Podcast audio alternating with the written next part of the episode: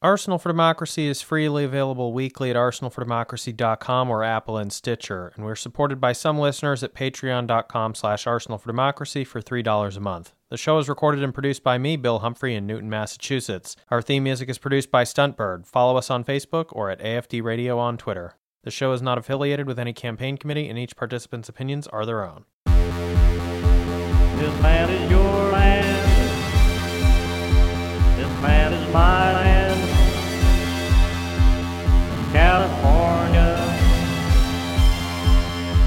the Island. From the Redwood Forest Gulf Stream waters. This land was made for you and me.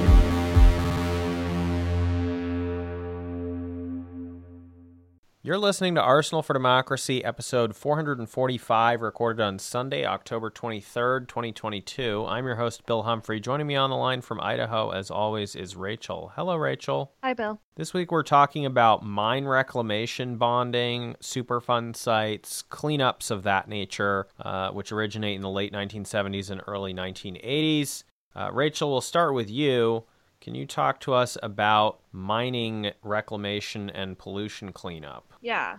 So, um, as strip mining for coal became more common in the 1930s, and the demand for coal during World War II spurred widespread mining with little regard for the environmental impact, the question of what to do with the land once all the coal was mined became unignorable. States did attempt to address the issue by placing their own regulations in place, such as requiring mining companies to post bonds to fund land reclamation after mining is completed, but laws were inconsistent from state to state. Mining companies who didn't like the regulations would simply move operations to states with less stringent laws on the books. Meanwhile, the problem continued to grow, and by 1973, a whopping 60% of American coal came from strip mining. In the mid 1970s, Congress attempted to address the issue by sending federal mining regulation bills to President Gerald Ford, but Ford feared that regulating the industry would be bad for business, the economy, and the energy supply, so he vetoed any bills that crossed his desk. Jimmy Carter, on the campaign trail during the 1976 presidential race, made stump speeches in Appalachia promising to sign those bills. In January 1977, just a couple weeks after Carter was inaugurated, Representative Morris K. Udall from Arizona introduced a bill in the House, and on August 3, 1977, Carter signed into law the Surface Mining Control and Reclamation Act of 1977. So, what is encompassed in the law? There are five major components involved. So, first, performance standards. SMCRA and its implementing regulate uh, implementing regulations set environmental standards that mines must follow while operating and achieve when reclaiming mined land. Uh, mining companies can't just like half-ass the the reclamation project and then check a box and say we're done and pick up stakes and leave. Um, another major component is permitting. SMCRA requires that companies obtain permits before conducting surface mining. Permit applications must describe what the pre mining environmental conditions and land use are, what the proposed mining and reclamation will be, how the mine will meet the SMCRA performance standards, and how the land will be used after reclamation is complete. This information is intended to help the government determine whether to allow the mine and set, regu- set requirements in the permit that will protect the environment. The third major component is bonding. SMCRA requires that mining companies post a bond sufficient to cover the cost of reclaiming the site. This is meant to ensure that the mining site will be reclaimed even if the company goes out of business or fails to clean up the land for some other reason. The bond is not released until the mining site has been fully reclaimed and the government has, after five years in the east and 10 years in the west, found that the reclamation was successful. The fourth component is inspection and enforcement. SMCRA gives government regulators the authority to inspect mining operations and to punish companies that violate SMCRA or an equivalent state statute. Inspectors can issue notices of violation, which require operators to correct problems within a certain amount of time, levy fines, or order that mining cease altogether. Uh, land restrictions. SMCRA prohibits surface mining altogether on certain lands, such as in national parks and wilderness areas. It also allows citizens to challenge proposed surface mining operations on the ground that they will cause too much environmental harm. The SMCRA also created an abandoned mine land fund that was to be used for mines that were abandoned prior to the Act's passage in 1977. The law was later amended in 1990 to allow funds to be used for mine reclamation of mines abandoned after 1977. A tax on coal is used to pay for the fund. Originally, it was 31.5 cents per ton of surface mine coal, 15 cents per ton of underground mine coal, and 10 cents per ton of lignite. These rates have been reduced over time, and today the current rates are 22.4 cents per ton of surface mine coal, 9.6 cents per ton underground mine coal, and 6.4 cents per ton of lignite. So it's gone down actually quite a bit. Um, there is a split in where the fund goes. So 80% of the fund goes to the states with an approved reclamation program to fund their reclamation activities. And I'll explain more about that later. Um, the remaining 20% is used for emergencies, for example, landslides, land subsidence, and fires, and for high priority cleanups in the two states without an approved reclamation program, which are Tennessee and Washington. Um, abandoned mine land funds can also be used by the states to create insurance programs for homeowners who may be affected by land subsidence caused by underground mining. SMCRA uses a cooperative federalism approach to enforcement. As long as state programs meet or exceed the federal standards and have the resources to administer and enforce their programs, the states are allowed to run their own programs, i.e., issue permits and inspect mines. As stated previously, all but two states with active coal mines have approved state programs. In Tennessee and Washington, as well as on Indian reservation land, the Office of Surface Mining performs all regulatory functions. The federal government also is required to regulate surface coal mining on federal lands, and these federal lands include 60% of coal reserves in the West. But they are allowed to enter into cooperative agreements with states with approved programs and the state uh, performs those regulatory functions. In 1981, Hodel v. Virginia Surface Mining and Reclamation Association, Association Inc., um, a group of coal producers tried to challenge the SMR, SMCRA on the grounds that it violated the 10th Amendment. The Supreme Court ruled that it did not violate the Commerce Clause and it didn't interfere with states' function of regulating land use.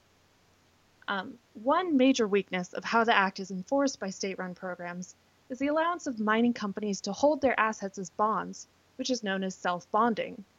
When mining companies declare bankruptcy, they can no longer pay for reclamation efforts as required by law. As of 2016, mining companies have put up $3.7 billion in assets in self bonds. One company, Peabody Energy, held 1.47 billion in self bonding liabilities when they declared bankruptcy in April of 2016. So they they can virtually give themselves a, a loophole that requires that they don't have to purchase the bond from a third party bonding agency. And this seems pretty shady. Um, it it kind of gives them a, a trap door. They can just declare bankruptcy, much like Michael Scott in The Office, and pretty much slip away from their their responsibilities in mine reclamation efforts. So it, that doesn't really seem like a great loophole to exist, and I don't know if anybody's looking into closing that loophole, um, but it seems like a pretty big, pretty big loophole to to have hanging around. Um, so, what does mine reclamation look like? When mining ends, the reclamation stage begins. Firstly, operators must return the land to its approximate original contour or grade the land for a quote unquote higher and better post mining land use that is included in the mining permit application. The dominant approach to mine reclamation is the forestry reclamation approach. Under this approach, forests are used to rehabilitate the land. First, at least four feet of good rooting material must be laid down, made of topsoil, weathered limestone, and or the best available, available materials. Then the material is graded to create a non-compacted growth medium. Finally, ground cover and trees are planted on the land. Successional species that are chosen for wildlife and soil stability are planted first, then commercial crop trees are planted, and over time the land heals itself basically, and uh, new species start moving in, new animal species start moving in, and the land comes to resemble what it looked like pre mining operations. When forests are not appropriate for the local climate, mining lands can be converted to rangeland instead. Under this approach, the topsoil is still built up and graded, but rather than trees being planted, native successional plant species are planted instead, such as native grasses. Livestock are introduced to complete the ecosystem and fill the niche that native grazers occupy. As the ecosystem matures, native animals may either return naturally or through reintroduction efforts.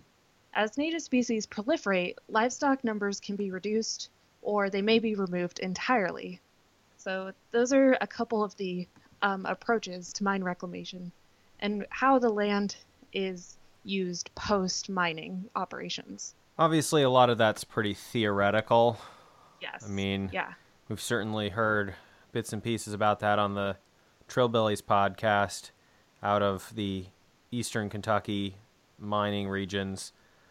Um, you know, there's a lot of loopholes in what you just described there. Things like and or best available materials, um, approximate original contour, or grade the land for a higher and better post mining land use, etc. There's a lot of ways of kind of getting around it and saying, "Oh, well, it's not good as new, but it's different and better and fine, and you can build something on it," and which is always a little dicey as well.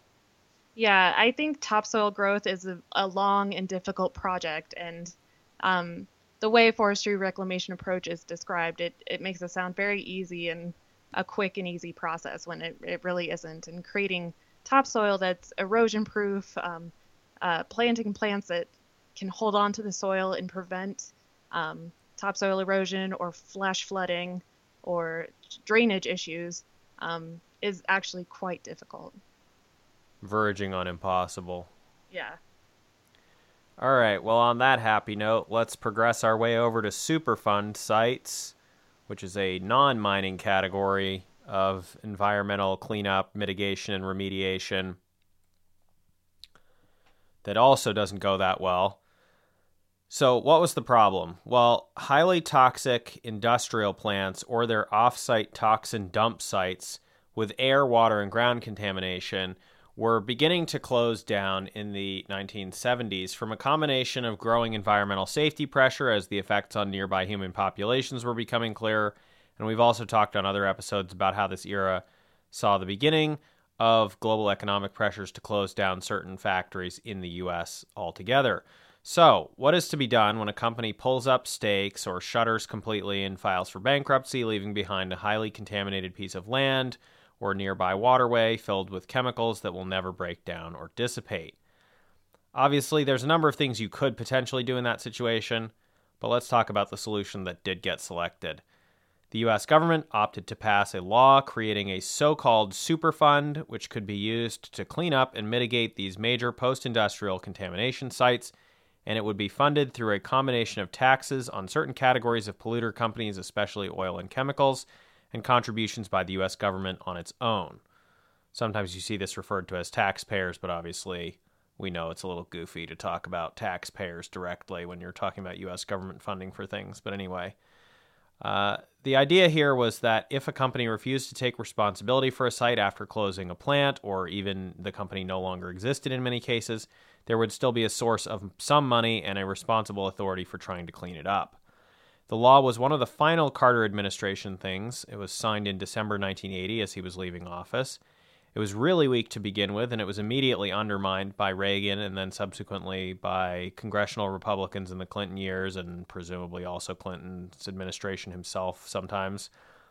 Uh, from the mid 90s until the Biden administration, over 25 years later, there were no taxes at all on the polluting companies to pre fund their own anticipated later cleanups. The government funding by the early 2000s uh, was the only source of funds at all, and that was wholly insufficient to the number of sites and scale of the cleanups needed. Now, as an aside, sometimes the EPA spends money to relocate an entire community of hundreds of families away from a Superfund site because of how badly contaminated it is. However, according to the uh, EPA history of the law on their own website, which will be, uh, I'm about to quote from that extensively, but it will also be linked from the notes, as always, with uh, arsenalfordemocracy.com when this episode goes live. Uh, according to that EPA history of the law, relocations of communities away from Superfund sites were never made from black communities before 2009. And in that particular case, the first time they did that, there was a neighborhood of Pensacola, Florida, at a former wood treatment facility, and it was decided that nothing could really be done about the soil except to dig it up temporarily, build a containment cell, and then put the soil back in and leave it there permanently toxic, so the people had to be moved instead. But in any case, let's go through this EPA history. I'm going to quote some abridged quotes from their very long history page on the Superfund law so you can understand the trajectory of things and some of the major points. I'm not going to go into the complete background of the various incidents that were happening in the 1970s, some of which you'll be familiar with, but in any case, quote, it's easy to forget that there was a time in the United States when EPA lacked the legal authority to clean up hazardous waste sites like Love Canal, New York, or to respond to emergencies such as train derailments involving dangerous chemicals. Even though the EPA had been established for 10 years, it was not until December 11, 1980, that President Jimmy Carter signed into law the Comprehensive Environmental Response Compensation and Liability Act, which is sometimes referred to as CERCLA, but more commonly as Superfund. This historic new statute gave EPA the authority to clean up uncontrolled hazardous waste sites and spills. End quote. So let's go through the timeline here. So, in the congressional term of 1979 1980, the House and Senate committees held extensive hearings on the dangers posed by toxic waste dumps, and major bills were introduced to create a super fund for dealing with these dangers. Eventually, these were passed through both houses of Congress, as we said, by the end of 1980 after the 1980 election, and it was signed into law. In 1980, uh, toxic waste burst into flames at a waste storage facility in Elizabeth, New Jersey, sending a thick black plume of smoke and ash over a 15 mile area and raising fears of widespread chemical contamination. That fire burned for 10 hours as state issue- officials issued an environmental advisory closing schools and urging residents to close all doors and windows and remain indoors. As I said, Congress then subsequently that year passed the Comprehensive Environmental Response Compensation and Liability Act, CERCLA, commonly known as Superfund, to address the dangers of abandoned or uncontrolled hazardous waste dumps by developing a nationwide program for emergency response, information gathering and analysis, liability for responsible parties, and site cleanup. CERCLA also creates a trust fund or superfund to finance emergency responses and cleanups. And uh, in 1982, the EPA published the Hazard Ranking System, HRS, as the principal mechanism for evaluating environmental hazards of a given site. HRS is a numerically based screening system that uses information from preliminary investigations to assess the potential threats that sites pose to human health or the environment. The EPA also issued their first national guidelines for implementing CERCLA in its revised National Oil and Hazardous Substances Pollution Contingency Plan, NCP. The NCP sets forth the procedures that must be followed by the EPA and private parties in emergency response and cleanups. In 1983, using the HRS screening system, the EPA created the first National Priorities List, NPL, classifying 406 sites as the nation's priorities for cleanup under Superfund.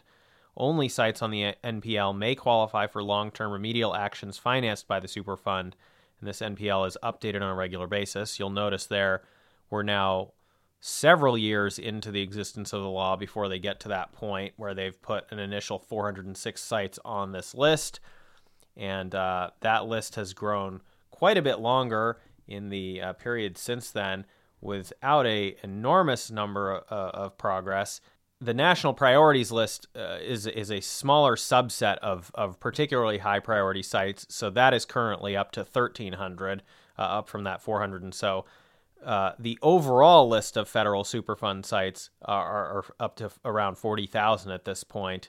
And um, they do try whenever possible to get uh, the company that is responsible to actually pay for cleaning it up. And I guess the majority of the time they have been able to do that. But of course, a lot of the like high priority ones are ones where there's uh, they either can't figure out how to force them to pay or they don't exist anymore or whatever. This gets back to the similar point that Rachel talked about when the mind control stuff was passed. Some of those mines had already been long abandoned by the time that got passed, and you still have to deal with the problem um, and so on. So the priorities list, though, which, as I said, is now up to 1,200 out of that 40,000 some odd uh, total list, uh, they've even though these are the highest priority ones in the country, they've really, you know, I don't even think they've gotten into double digits of getting those off the list, which is not very encouraging. Let's continue through our chronology, however. In 1984, concerns about gasoline and hazardous chemicals seeping from storage tanks and landfills into underground drinking water supplies prompted Congress to enact the Hazardous and Solid Waste Amendments to the RCRA, under which EPA makes an effort to uh, prevent such contamination and requires the treatment of hazardous waste prior to land disposal. This is something that you might be familiar with if you've ever had a gas station close near you. So that gets them down to some relatively small sites as opposed to the gigantic sites that most people think about. Although again, some of these are, you know, relatively small sites that are really packing a punch in terms of toxicity. The other thing that happened in 1984 was the toxic gas release in Bhopal, India, uh, just because this sort of raised global awareness of this potential problem that's a much longer story that we won't get into, especially as it's outside of the United States and therefore not the focus of the show. But the gist of it was that it raised public concern about explosions and leaks of toxic chemicals um, because 3,800 people died from just this toxic gas cloud moving through the city. This incident in the United States led to the passage of the first community right to know law under the 1986 Superfund amendments. Basically, before that point, a lot of people didn't even know if there was a Superfund site near them that was potentially putting their life or health at risk. And after that, they did. Uh, in 1986 as well, uh, the Freedman property site in New Jersey became the first site actually deleted from the national priorities list. And again, that took them like five years to do, and then they haven't really made much progress since then. So that's not great. Uh, Congress uh, as previously alluded to, passed the Superfunds Amendments and Reauthorization Act in 1986 as well, and that strengthened CERCLA's enforcement provisions and encouraged voluntary settlements instead of litigation. Oh boy. It stressed the importance of permanent remedies and innovative treatment technologies it increased state involvement in every phase of the Superfund program, and it increased the focus on human health problems posed by hazardous waste sites and encouraged greater citizen participation in how sites are cleaned up. Again, one of the big problems with these cleanup efforts is what do you do with the stuff that you're cleaning up? You have to remove it in a way that's not going to endanger anyone, and then you have to figure out how to do something with it. Or, as I mentioned with the Pensacola example, you sometimes can't really move it and you got to move the people instead, which is awful. But sometimes that's what has to happen because of the nature of these horrible sites. The amendments in 1986 also added certain specific provisions to CERCLA that were applicable to the cleanup of contaminated sites at federal facilities. Under CERCLA Section 120, federal agencies are required to comply with CERCLA in the same manner and to the same extent as non governmental entities. Section 120 also required federal agencies to identify contamination affecting contiguous or adjacent property, compile information about contaminated sites at federal facilities, and enter the information into the federal agency hazardous waste compliance docket, promptly conduct preliminary assessments, remedial investigations, and feasibility studies at federal facilities.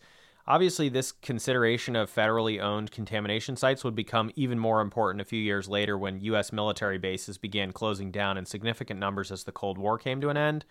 Uh, I won't go further into that, but there was more legislation on that when that rolled around in the 90s. In 1993, the Brownfields Initiative was launched. This was to promote the redevelopment of abandoned, idle, or underused industrial and commercial sites when expansion or redevelopment was complicated by real or perceived environmental contamination. That's the kind of thing that ends up as a TV plot line where you find out that, you know, somebody got murdered because they were trying to get control of some real estate deal to acquire a former brownfield that was going to get cleaned up with federal money and then become a very lucrative property. I think there's like an elementary episode that was based on that. I'm sure there's other ones. So at least maybe people have heard of that one.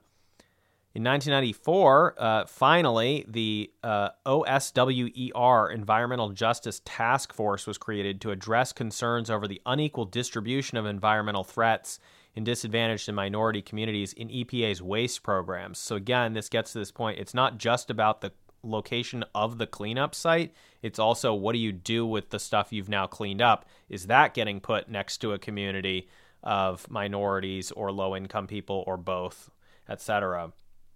In 1996, cumulative Superfund cost recovery settlements exceeded $2 billion. Over 20% was secured in 1996 alone. This landmark accomplishment demonstrated the EPA's commitment under the Superfund reforms to promote enforcement settlements so responsible parties pay for cleanups. In 1999, the EPA announced the Superfund Redevelopment Initiative, which was a coordinated national program providing communities with the tools and information needed to turn cleaned up Superfund sites into productive assets like office parks, playing fields, wetlands, and residential areas. So, more emphasis there on the redevelopment side. Um, in 2000, after a 10 year exhaustive scientific study of the contamination of the Hudson River from polychlorinated biphenyls, PCBs, the EPA proposed an extensive plan to clean up the river and protect public health. The cleanup would remove over 100,000 pounds of PCBs that would potentially contaminate people, fish, and wildlife through the food chain. In 2011, the National Bureau of Economic Research published a study titled Superfund Cleanups in Infant Health, which showed that investment in Superfund cleanups reduces the incidence of congenital abnormalities in infants by as much as 25% for those living within approximately 2,100 yards of a site. So that's a pretty wide area, pretty huge effect. Still hasn't prompted that much effort into funding these more so we can actually get some movement on this this list, especially those priorities lists. In 2014, of course, a, a study on a different angle by researchers at Duke and Pittsburgh universities found that once a site has all its cleanup remedies in place, nearby property values reflect a significant increase as compared to their values prior to the site being proposed for the NPL. Cleanups also increase tax revenue for local communities and state governments, including helping to create jobs during and after cleanup.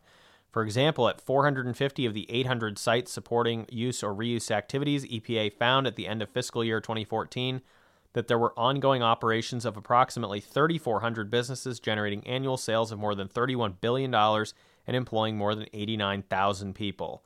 So, there's a lot to be gained by spending some money on fixing these sites and the question is, how do you get that money? How do you get that political will to do that? It seems like people just want to really free ride on the government here, uh, doing all of the work and spending all of the money on cleaning up these sites. I guess that's not fair completely because a lot of the sites do make the polluter pay, but those are, I think, usually the smaller ones that aren't on the priorities list. As we said, there's tens of thousands of them if you include all the little ones. In conclusion, though, regarding Superfund sites, Superfund cleanups are essentially the consequences of the industries that were started during the Second Industrial Revolution. A lot of the Superfund sites are those refineries and chemical plants of places like the New Jersey and Pennsylvania area that we talked about in our episodes on the 1870s and to, through the 1890s, things like Standard Oil or the synthetic chemical and dye companies and so forth that we've talked about. And Superfund was a early neoliberal solution to the problem implemented a century later. Um, it's not completely, I mean, it, it depends on how you define it, but I would argue that a system in which there's a public private partnership to do cleanup where a lot of the risk and, and costs are foisted off onto the government without much in the way of, uh, you know, the, like the tax thing getting dropped, for example. I think it's hard to not look at that and conclude that that's the, the dark, uh, the dark neoliberalism there where they say, oh, yeah, yeah, no, don't worry about it. You get to make all the profits and all the benefits off of this, and we'll just cover the costs uh, on the public side. Rachel, your thoughts on the Superfund stuff? Uh, just from doing the reading before the we recorded the episode, it seemed like a lot of the cleanup just, like you said, involves putting dirt or like contaminated dirt into concrete pits and concrete lined pits and then just kind of capping it with concrete, which doesn't really solve the problem. It just kind of kicks the can down the road quite a bit. Um, as we know, a lot of chemicals are just kind of forever chemicals, and they're they're really hard to neutralize or convert to a, a form that is less dangerous and toxic to humans and animals. So it, it I, while it's kind of the best available science to just put it in a concrete box. It, it feels like it doesn't really accomplish much. Um, and you have to be really sure that your concrete is going to last quite a while. and it's not going to crack open at the next like seismic activity that happens and kind of restart the problem all over again, um, leaking chemicals into the soil and and water water table. So um, it, it feels very insufficient to the task. It it seems to me, and um, yeah, a lot. I think a lot of communities kind of feel that way too. They they would prefer to have some sort of better solution for maybe neutralizing chemicals, but I think in a lot of cases that neutralization reaction just probably doesn't really exist yet or is not in a good it hasn't been developed yet. So the best solution is just to kind of put it in a box and and hope that the box never cracks. so, and and remember sometimes it's capped on site, but sometimes it's moved off site. Yeah. So I know I've heard that one of the most cost effective ways of doing brownfield remediation in like a, the type of place that I live is to excavate for an underground parking garage for a new development project. But that should raise some some uh, question marks in your head as to where they are moving that soil that is being removed because they're moving it somewhere and that gets to that point that I talked about earlier about the environmental justice component isn't just about where are the sites that are listed and are they getting cleaned up which is a problem but also secondarily and then if it's being moved to somewhere else off site where is that being moved to? Is that being moved to some place that's also next to communities that are typically less empowered by the political process in the United States? So something to keep in mind and be aware of. Yeah, exactly. And I would say that um, yeah, the Superfund cleanups are the consequences of the chemical industry that we talked about, and obviously the the mining reclamation cleanup is a direct descendant. Although the mines of the 1870s and 1890s were these underground mining sites, they begat the surface strip mining. So it's kind of the natural consequence of of the mining industry really steamrolling ahead through the second industrial revolution into the the 20 the 20th century. So yeah, yeah there kind of... there might we might talk more about that. We we haven't actually talked a huge amount about mining, I don't think, on the show. Um, it's something like the modern mining stuff I used to talk about like back when I was actually doing a radio show, you know, right at the beginning, way back in the day, 2010 thereabouts. Because um, I found that really upsetting, the mountaintop removal mining and so forth. But there's some of that 19th century mining that could be interesting to talk about. Some of it's more first industrial revolution, but there's definitely some second industrial revolution ones that are kind of good examples where you, you pull together all the different strands of things we've been talking about.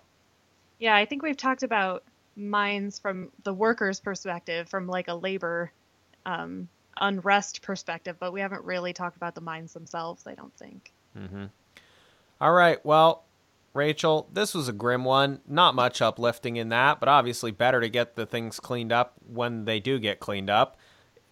Usually, asterisk. So thanks for coming on this week to talk about mine reclamation and Superfund sites. Yeah, not not a cheery topic, but an important one to talk about. Clean up, clean up, everybody.